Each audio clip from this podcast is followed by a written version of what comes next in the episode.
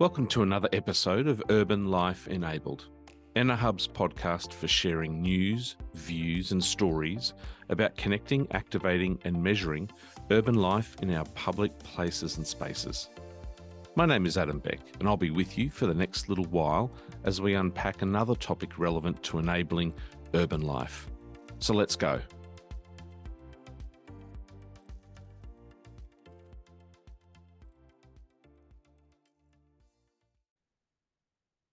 In this panel session, we have three experts from the urban technology and planning and design field that join us Georgia Vitale, Chris Pettit, and Jessica Christiansen Franks.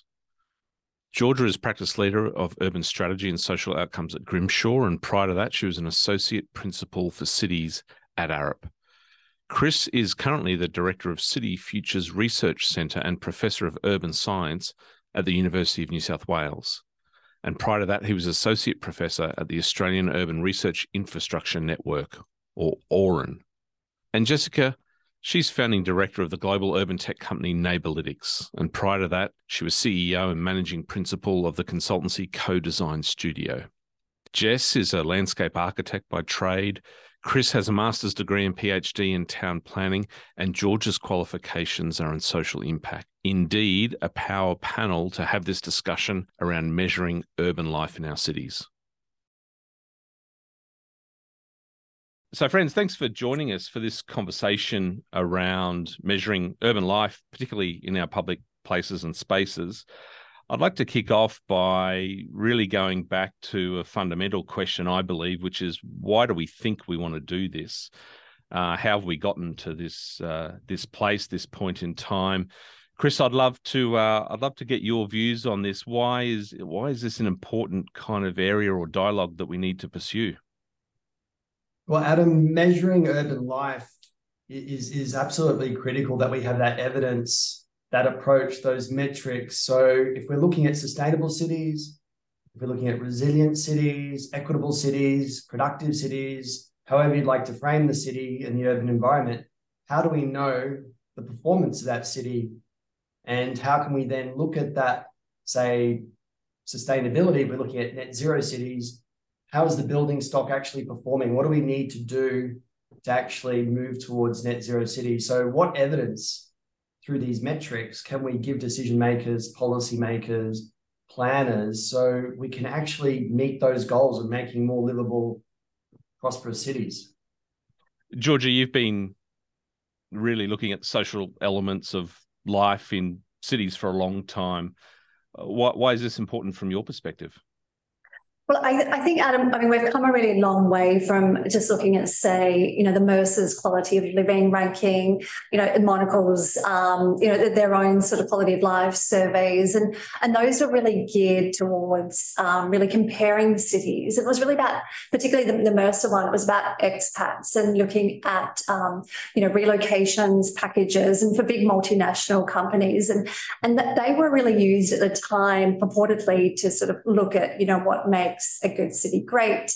Um, but they weren't really understanding or looking at the differences within cities. So they weren't really understanding that sort of dynamic process of livability, um, that sort of the fact that it's constantly evolving, and those notions of actually what quality of life looks like difference from place to place and person to person. So I think um, just in terms of you know where we've come from, there's been a lot of change, and I think you know while Australian cities really regularly feature really highly amongst these kinds of, of global lists, I think um, there's a real much better understanding now. And I think to, to, Chris's point about understanding kind of data and evidence base, that the differences within cities are really critical. So those livability assets um, are not evenly distributed. So um, a whole bunch of academics, the, the work, say, from uh, Billie Giles-Corti and other, others has been really fundamental to understand those differences and then to start to sort of supplement the data side of things with lived experiences. And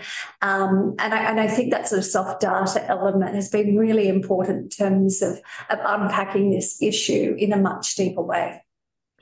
Jess, I know that you guys have a very interesting business, but also background in placemaking and uh, landscape architecture and, and great city shaping, really. Um, you uh, you, you're sort of really deep in the data world, you know, now, uh, technology and data world now.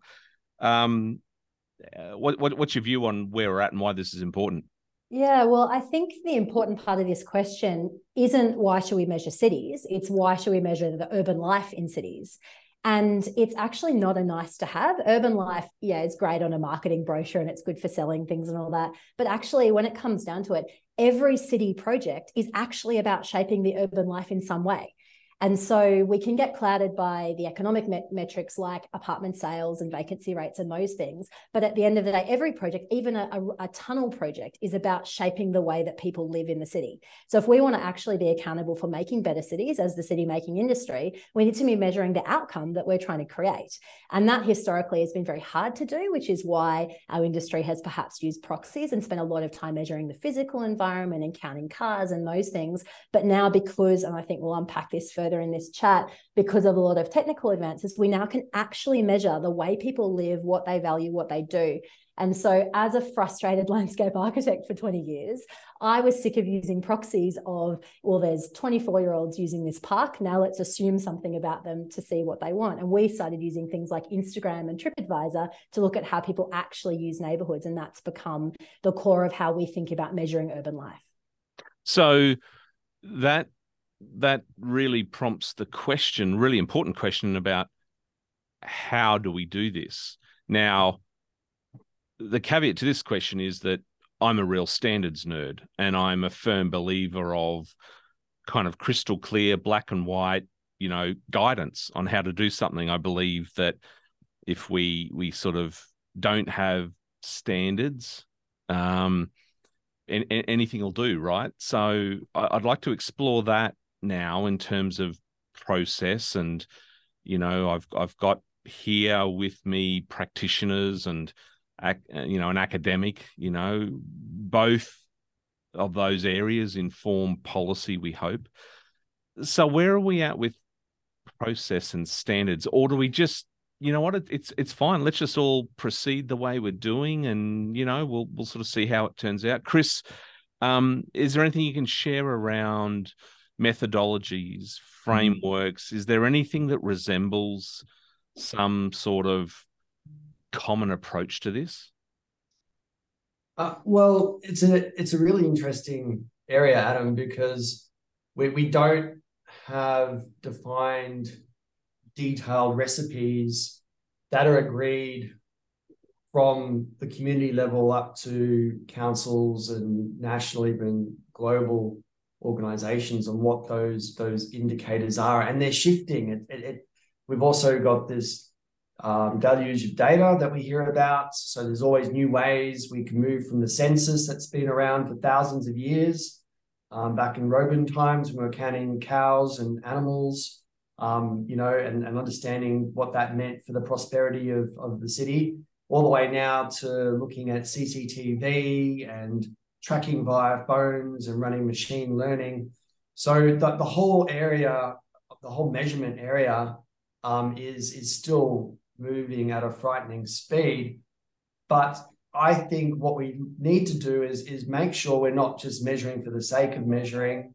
We need to be able to look at things like, if you look globally at the Sustainable Development Goals, that provides a framework that globally we're working towards um, as a planet 2030. So some of those indicators in SDG 11 around transport accessibility and access to housing, we can measure.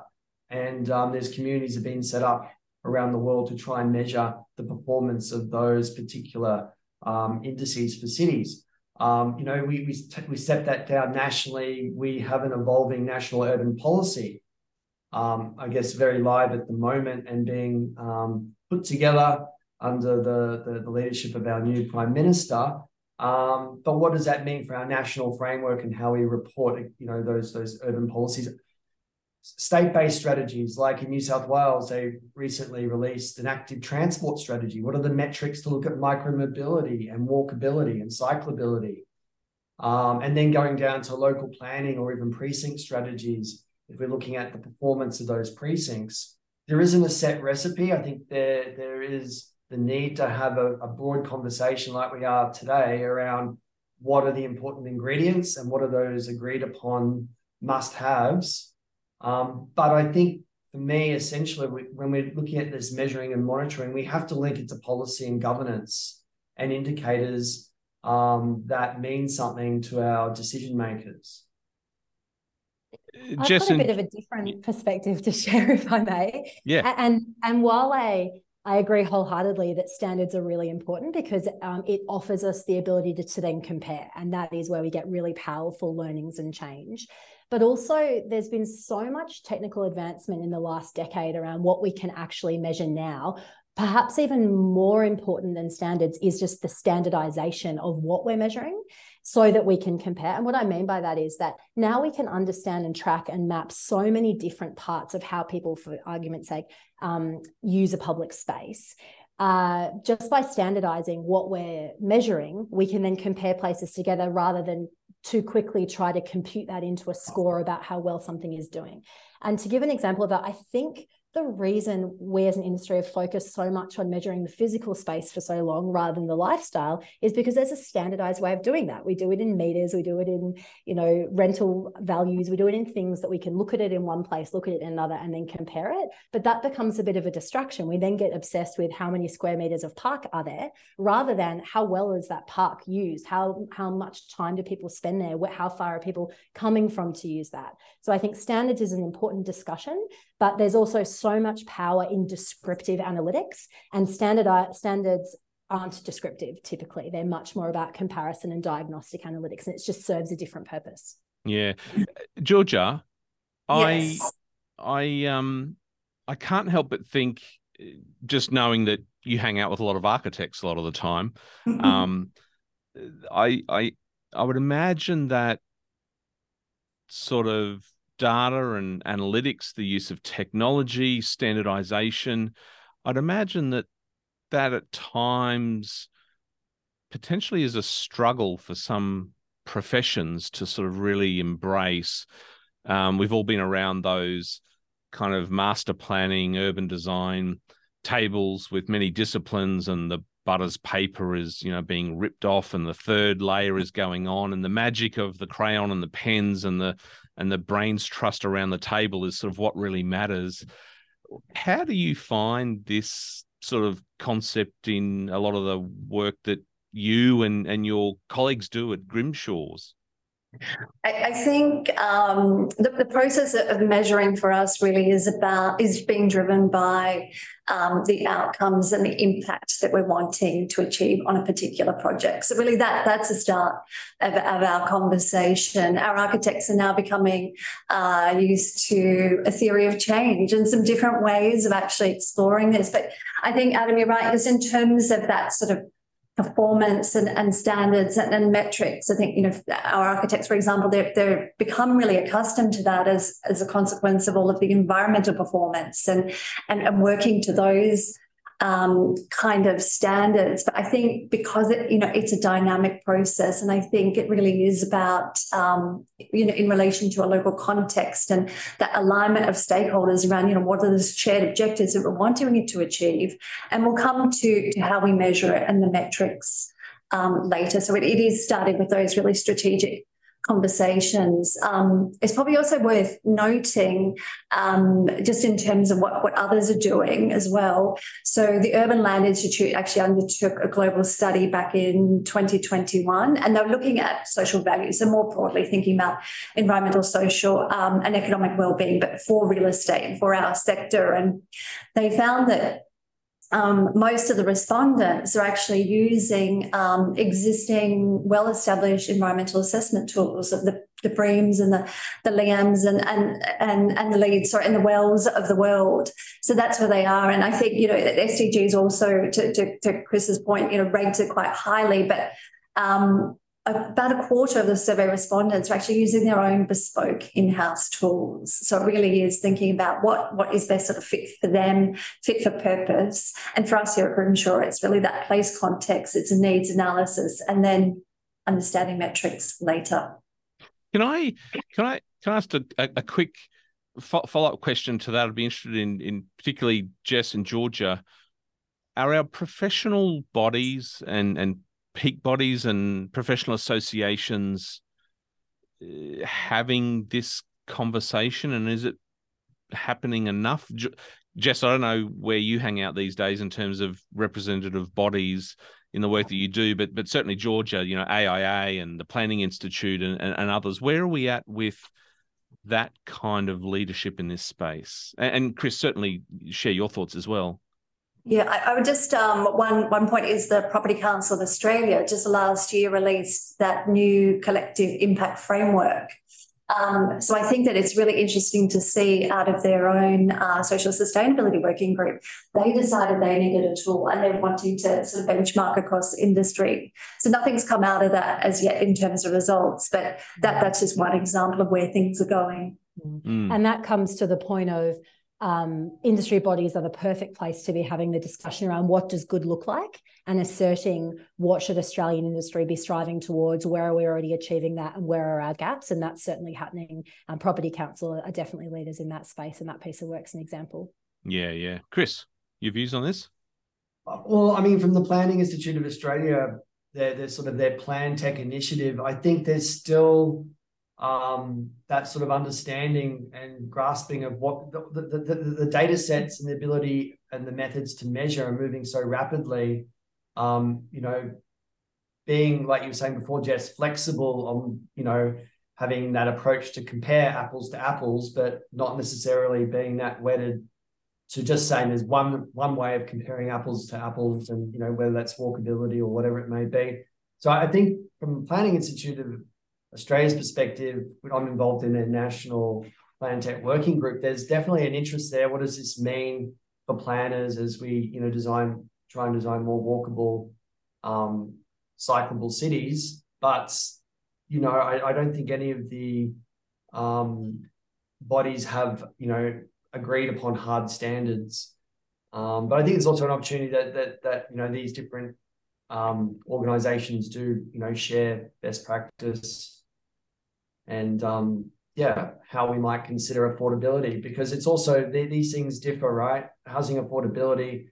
Um, you know, you've got the the, the 30 um 30 rule or the 30 40 and there's some tweaks on you know how you might measure that and so there are some sort of somewhat agreed standards for some um some metrics um but i think that the role for having them championed by institutes is is important can I ask a, maybe a little bit of an off-topic question, but but I think one that's quite interesting, and you'd all have had exposure to this is is sort of fast and slow data. I was a planning student and practiced planning very briefly in the world of slow data, you know, ABS and other things, and then there was clipboards, and then we had websites, and and now we're counting the number of people in a space, you know, kind of every second, and it pipes through to our smartphone kind of thing or analytics and dashboards. And I don't want just sort of bits and bytes and numbers and words anymore. I want sort of an immersive experience in terms of what it's all saying. So, you know, it, it's kind of moved on pretty, pretty quickly. Are we um, f- from a presentation of the output of whatever it is that we're measuring? How do you see that changing as well? It's no longer just about data, but we got to do something with it. We've got to generate insights. We're using different tools to do that and then we want to immerse ourselves in it you know we, want to visualize it not just put it on a map anymore i want to walk through it and fast forward and come back uh, talk to me about that sort of not just having the data but immersing ourselves in it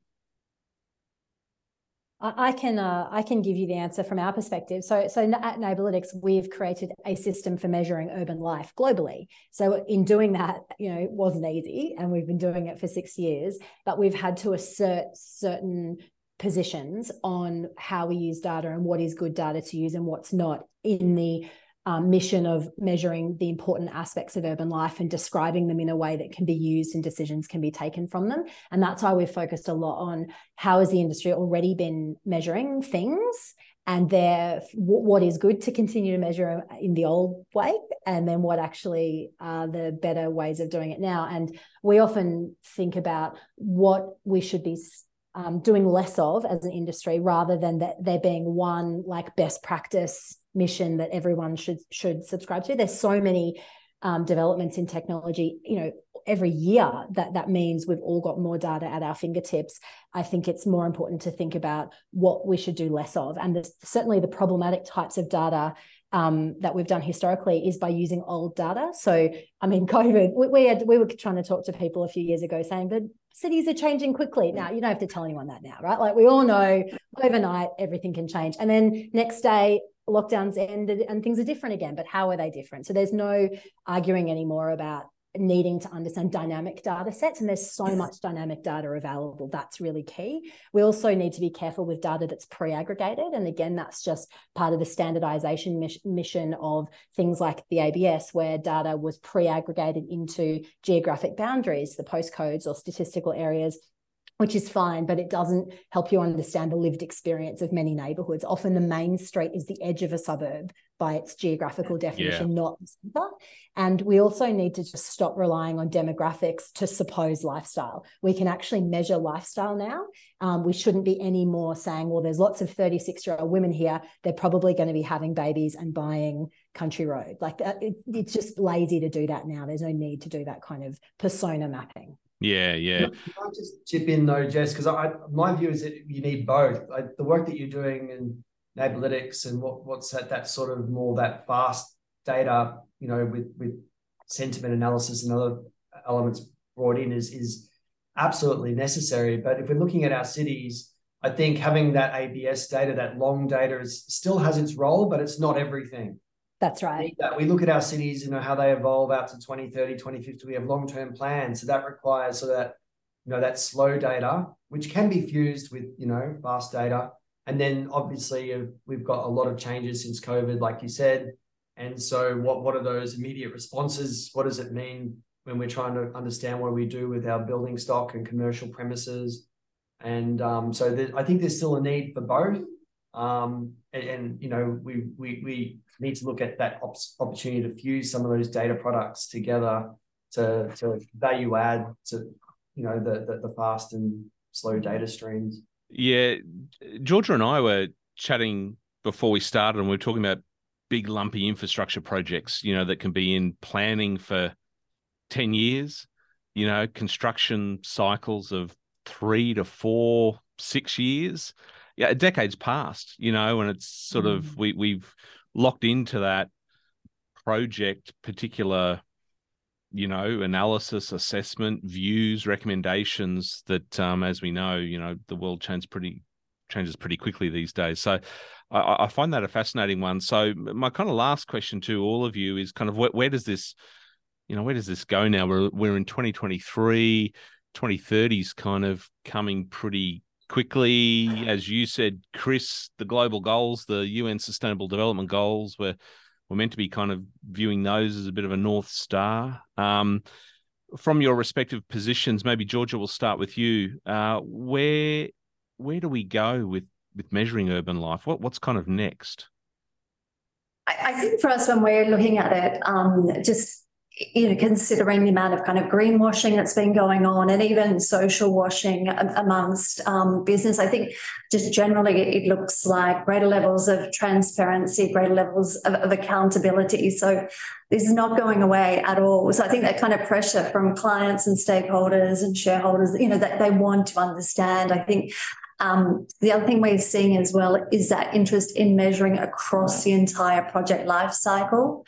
So obviously we're involved at the, the design and the planning very strategic end, but I think, you know, understanding through operational, but the whole supply chain as well, um, issues like um, you know, construction workers' health. If we look at right through that whole life cycle, there are a whole bunch of other things, you know, modern slavery legislation, etc., is um, shining a light on, and we're needing to consider. I, I, think that the last thing, as well, that that we're considering is, you know, it's much more. Um, well, in the past, it was primarily considering kind of the occupant of a building or the occupant of a particular precinct. But I think thinking about whether it is, say, population wide health or, or, other kind of broader social needs that we need to consider outside the red line of our, our building or our project, I think that that's definitely where, where things are going. Yeah. Chris, what about you?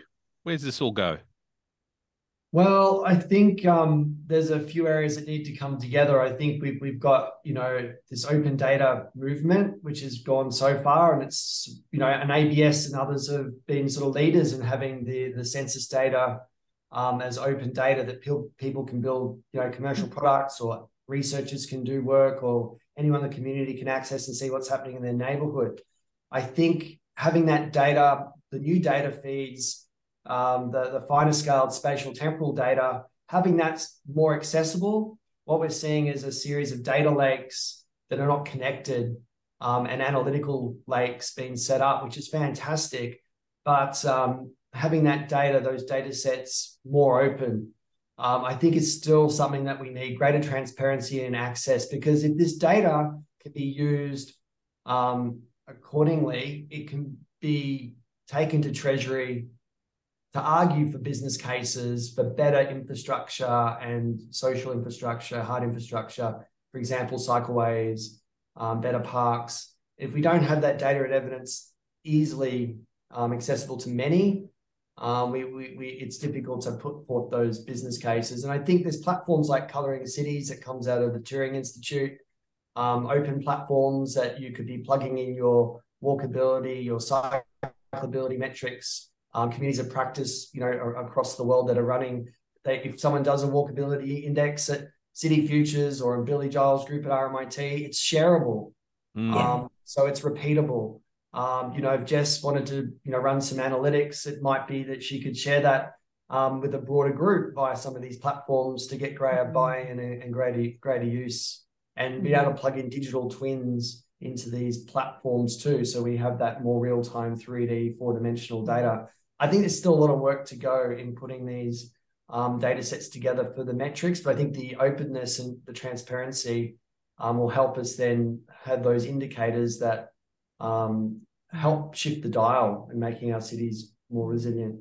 That's certainly a trend yeah. we're seeing on the supplier end is that obviously there are these fantastic open source data sets that we can benefit from or our users want us to integrate with in some way, but also us uh, looking at the other data providers, we don't see them as competitors. We're, we're in conversations with all of them talking about how we can put our data beside each other to have a more interesting data ecosystem. And I think the Australian property sector, um, if I may, got a bit overexcited in the last five years, and that we saw a lot of instances of heavy investment in like in-house niche data sets if you were trying to hire a data scientist in the last five years you knew that pretty much every big company had some data scientists building some things in-house and we're starting to see a big turn away from that because niche in-house data sets absolutely are important on project by project decisions to give you granularity but what you miss by that is you miss broad scale comparative advantage mm. by being able to compare outside of your own sites and across large geographies and you also miss the benefit of technical and data advances that are happening so fast now. If you're trying to in-house everything, you've got to literally upgrade your team all the time to try to benefit from those things. So that's a massive shift even in the last six months of the industry from an open data perspective, but also from a private supplier perspective, really coming together to create an ecosystem of data for the industry to use. Yeah, brilliant. Thank you so much, the three of you, for those final comments uh, and for joining us on the Urban Life Enabled podcast. Georgia and Chris and Jess, thank you very much for your precious time. We look forward to chatting again soon. Thank you. Thanks, Adam. Thanks, Adam. Well, we hope you like this episode of Urban Life Enabled. Remember, if you'd like to subscribe, head to your favorite podcast platform. You'll find us there. Just search for Urban Life Enabled. You can also head along to our website to listen to all of our episodes and also find out more information about Life Enabled just head to the website lifeenabled.com. There's a hyphen between life and enabled. Thanks for joining us.